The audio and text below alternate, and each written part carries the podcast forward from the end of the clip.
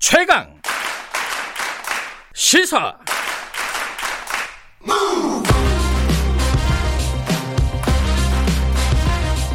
지금 여러분께서는 김경래 기자의 최강 시사를 듣고 계십니다. 네, 윤석열 총장 징계 2개월, 정직 2개월로 결정이 됐죠. 이게 어, 검찰 개혁과 관련된 일이기도 하지만 사실은 정치적인 사건입니다. 어, 사상 초유의 일이고요. 어, 어떤 반응을 갖고 있, 어, 보이는지 양쪽의 얘기를 좀 들어보죠. 어, 먼저 국민의힘 김기현 의원 먼저 연결하겠습니다. 의원님 안녕하세요. 네, 반갑습니다. 김기현입니다. 정직 2개월 평가부터 들어야 될 것 같아요. 어떻게 평가하십니까? 어, 뭐 뻔히 정해져 있는 거 아니겠습니까? 그냥 짜고 치는 고스톱이죠. 징계위원회가 열리기 직전에 네. 대통령이 국무회의에서 이미 지령을 내렸지 않습니까? 조치를 하라고. 사실상 그게 그렇게 해석이 될 수밖에 없는 발언을 하셨는데 네. 저는 이게 신성한 법의 이름으로 장난질을 치고 있다. 음. 해도 해도 이렇게 비열하게 할 수 있느냐라는 생각을 합니다. 이게 군사혁명재판소에서 예. 그냥 무작정 밀어붙이기 한 것 같다.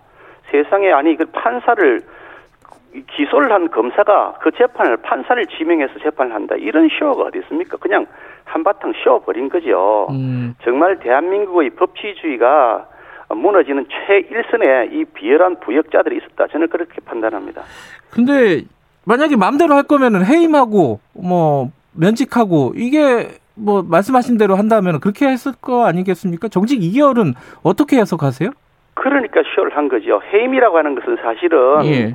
현행 법률상으로는 대통령이라 하더라도 법적으로 해임 권한이 없습니다. 음. 임기, 임기 2년이 보장돼 있기 때문에 대통령이 그냥 그 일반 공무원 같으면 해임할 수 있지만 네. 검찰 검찰총장은 법률에 의해서 임기 2년을 보장해 놔서 해임 사유가 있다 하더라도 징계위원회를 거쳐서 해임하는 것이 대통령이 바로 해임을 못하도록 법이 되어 있는 예, 거죠. 예. 그러니까 어차피 대통령이 직접 하면 국민들 정서도 좋지도 않고 또 그랬다가 대통령의 책임이 돌아올 것 같으니까 예. 대통령은 뒤에 숨은 것이고 예.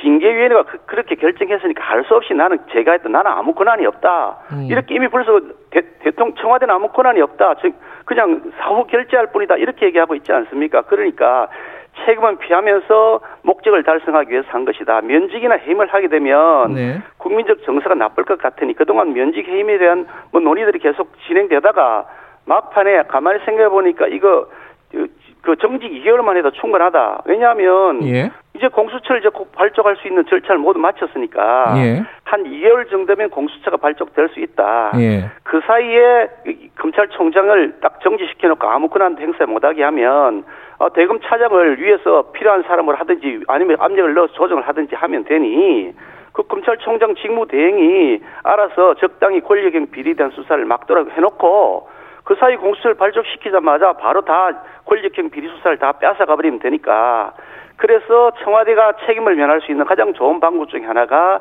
정지 2개월, 2개월이다. 이렇게 딱 사전에 정치적으로 뭐 판단을 한 것이죠. 뭐 음. 뭐 정치적인, 정치, 이게 징계, 이게 어떻게 법적 징계입니까? 절차도 그렇고, 내용도 그렇고, 전부 다 불법 무효죠. 그러면 뭐, 지금 법적으로 다투겠다는 거 아니겠습니까? 윤석열 총장이? 글쎄, 어, 뭐 어떻게 윤석열, 예상하십니까? 윤석열 총장의 입장이 어떤지는 제가 알 바가 없지만, 예. 누가 보더라도 이건 말이 안 되는 거거든요. 저도 뭐 판사 출신입니다만 예. 전국에 있는 법관들이 모여서 회의를 했습니다. 이게 그 판사 사찰이냐 예. 논란을 벌이다가 80%가 이거 정치적인 이슈다. 이거는 안건 논의할 사안이 아니다. 부결시켜 버렸습니다. 80%가 아니라고 한 거죠. 음. 그리고 법무부가 자기가 법무부 장관이 스스로 만들어 놓은 감찰위원회에서도 이거 전부 잘못되었다 징계 직무 배제 그거 잘못되었다고 판단했고 행정법원에서도 그 추미애 장관의 그 직무 배제 조치가 잘못되었다고 재판을 했고 전국 법학 교수들도 전부 다 이거 잘못된 조치라고 징계하고 직무 비제하는 거 잘못된 조치라고 다 발표했고 전국 99%의 검사들이 다 잘못됐다고 얘기하고 있고 이런 마당에 아니 그냥 뭐 그냥 아니 아무리 그래도 그렇지 이렇게 막무가내로 할 수 있습니까? 이게 그러니까 이게 완전히 그 장난질 치고 있는 것이다라는 얘기를 하는 거죠. 어, 근데 어찌 됐든 간에 지금 징계위원회에서 정직 2개월이 나온 거는 사상 초 최초로 사실 검찰총장이 징계를 받은 거 아니겠습니까? 자, 그럼 두 가지가 남는 건데 하나는 윤석열 총장은 어떻게 해야 되는 건가? 뭐 이렇게 어, 징계를 받았으니까 자진 사퇴하는 것이 맞는 건가? 아니면 2개월 뒤에 돌아오는 게 맞는 건가? 그 추미애 장관은 또 어떻게 해야 되는 것인가? 어떻게 보십니까? 두 분의 어떤 거치라든가 이런 부분에 대해서. 글쎄 뭐 제가 뭐 윤석열 총장을 대리한 입장도 아니고 네. 그 내용을 어, 속내를 알 수는 없습니다만 네. 법률가의 시각으로 볼 때 만약 이걸 수용한다 그러면 예.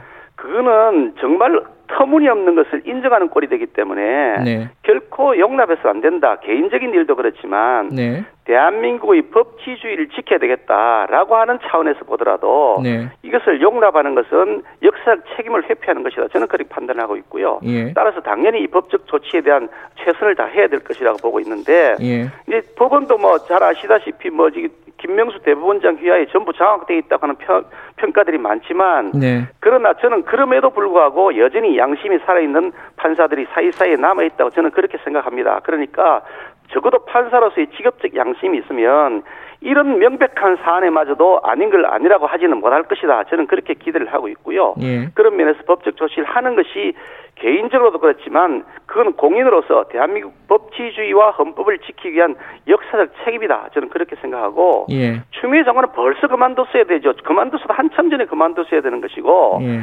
여론조사 결과도 수없이 여러 차례 나왔지 않습니까? 추미애 장관이 잘못했다는 쪽이 압도적으로 많지 않습니까?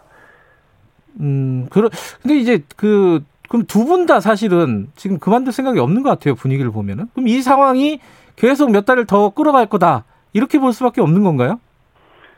몇 달을 끌고 가는 문제가 아니 이건 대통령이 사실은 나서서 음. 아, 두 사람 불러놓고 직접 말씀을 하시든지 예. 그래 설득을 하시든지 하셔야 될 일이지 사람이 이렇게 완전히 뭐 터무니없는 죄를 뒤집어 씌워가지고 이렇게 뭐 사람을 완전히 창피를 주고 하면 어느 공직자가 그걸 수행할 수 있겠습니까? 네. 대통령이 나서서 사실은 살아있는 권력 수사라고 했는데 그건 내가 잘못한 거다. 네. 살아있는 권력 수사하지 말라고 설득을 하시든지 예. 아니면 그, 그, 그 부분에 대해서 살아있는 수, 권력에 대한 수사를 받아들이면서 잘못한 것이 있으면 청와대도 책임을 지겠다. 예. 그 대신 잘못한 것이 없는 것에 대해서는 더 이상 논란을 벌이지 말라고 이렇게 뭐 말씀을 하시든지 아니면 추미애 장관이 잘못했다 해서 추미애 장관에 대해서는 해임할 권한이 언제든지 있습니다. 대통령에게요. 음. 해임을 예. 하시든지 하셔야지. 아, 뒤에 숨어서 계시면서 늘 그냥 뒤에 그, 이 뭐 책임을 면피하는 방식으로 하시면 아, 지도자운, 지도자다운 당당한 모습이 아니죠. 예. 아까 공수처 말씀 잠깐 하셨는데 지금 공수처장을 선임하는 절차가 남아 있습니다.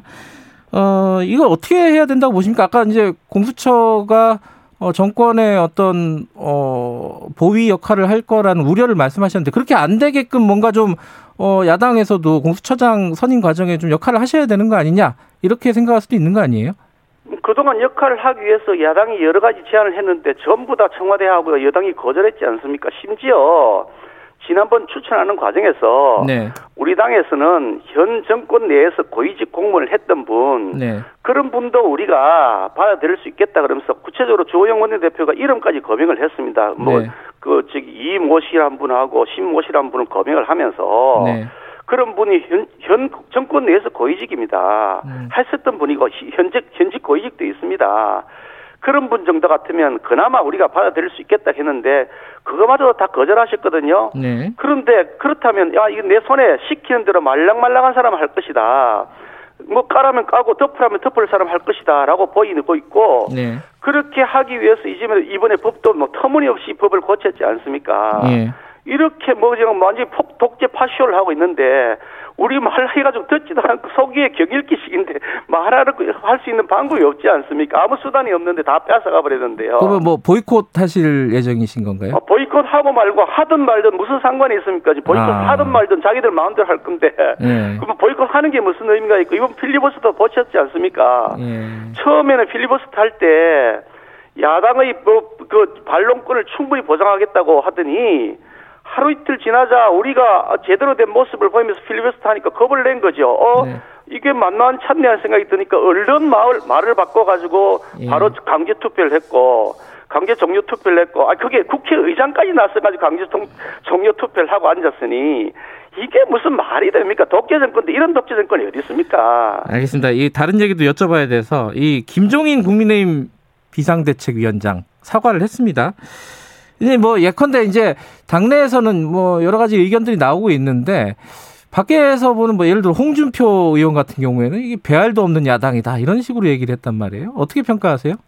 그 홍준표 의원님 의원님이 우리 당 아니기 때문에 그분이 말씀하신 거 가지고 뭐 제가 네. 논평할 일은 아니고요. 네. 우리 당 내부에서의 반응은 대체로 다 긍정적이고요. 뭐 음. 조영 원내대표부터 포함해서 저도 네. 어저께 공식적인 입장을 냈는데 이게 이 나라의 미래를 위한 용기 있는 진심을 표현한 것이고 예. 의미 있는 어, 내, 흐름을 내디뎠다 이렇게 긍정적인 평가를 저는 했던 입장이고요. 예. 정진석 의원도 공식적으로 받아들이는 긍정 입장을 냈고 예. 대구에 있는 뭐 의원, 수도권의 의원, 뭐 영남권의 뭐 의원 이렇게 언론을 보니까 대부분 긍정적 반응을 하셨던데 예. 그동안 뭐 시, 기가 맞느냐 음. 시기가 적절하지 않다 조금 더 타이밍을 봐야 된다는 논란도 있고 했지만 내용 면에 있어서나 시기적 면에 있어서나 전체적으로 음. 보면 긍정적이다 그렇게 생각합니다. 이게 선거를 앞두고 사실 벌어진 이벤트여가지고요.